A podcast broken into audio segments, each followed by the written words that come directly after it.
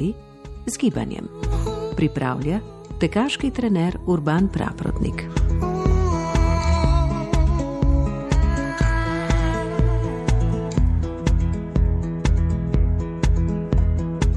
Lepo pozdravljeni. Vabim vas, da se malo pogovorimo o tem, kdaj smo pa prestari za tek. Bilo je leto 1910, ko je v Bostonu uh, so organizirali maraton, že vrsto let, začeli so ga organizirati že za časa prvih uh, olimpijskih iger moderne dobe, takrat uh, že poteka ta bostonski znameniti maraton. No, ampak leta 1910 je na tem maratonu nastopil tudi en gospod, star 54 let, opravil je z maratonom, ampak ko je prišel v cilj, so ga sodniki diskvalificirali, kajti zatek je bil prestar. Štev je torej 54 let in po tistih merilih je bil absolutno prestar, da sodeluje na maratonu, čeprav ga je prav lepo upravil. Mnogo tistih sodnikov, verjetno zaradi tega, ker so imeli ta zastarela prepričanja o tem, da je tek samo za mlade, uh, verjetno uh, niso uh, v pozni starosti, kot je ta gospod potem pri, tudi še pri 80 letih bil sposoben teči, verjetno niso uh, bili sposobni zares tudi hoditi. Zakaj bi torej tekli? Tečemo zato, da si podaljšamo možnost tudi hoje. Kajti, če mi smo bolje trenirani, se nam ta z, s staranjem proces uh, zmanjševanja mišične moči, uh, mi uh, v bistvu upočasnimo. In zaradi tega je vredno, da tudi v pozno starost, v pozna zrela leta ohranjamo to možnost, ki nam jo naše telo daje.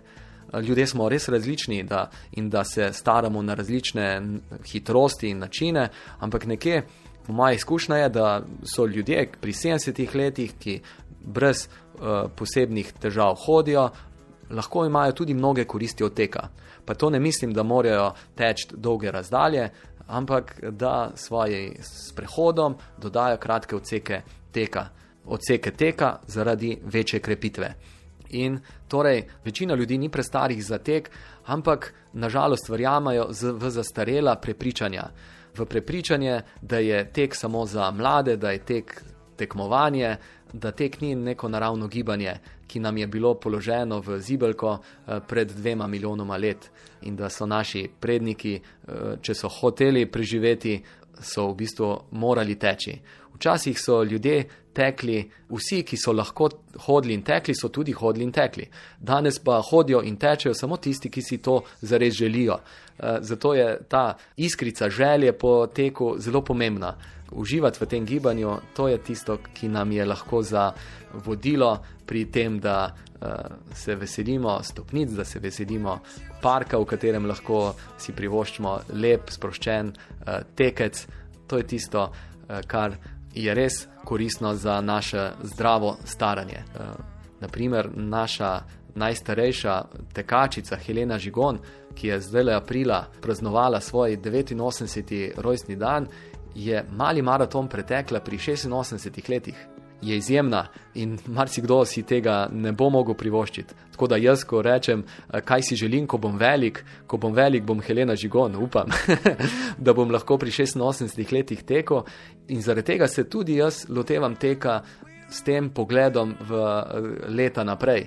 Ni glavno, kaj lahko danes naredim in da mi je vse en, kaj bom jutri tečem danes, zato da bom jutri tudi tekel. In je to eno vodilo mi pri uh, tem, da se uh, teka lotevam na takšen človekova, prijazen, sproščen način. Torej, kdaj smo prestari za tek?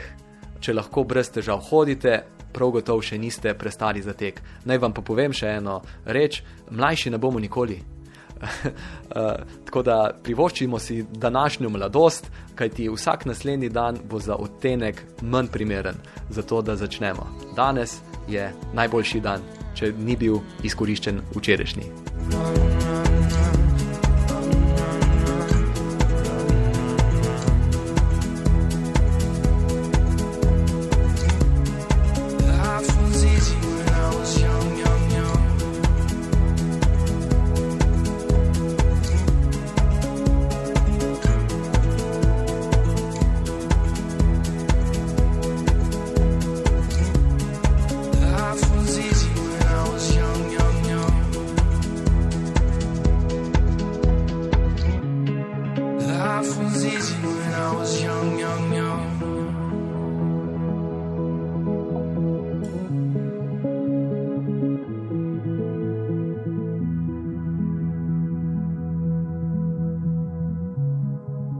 Was easy when I was young, young, young.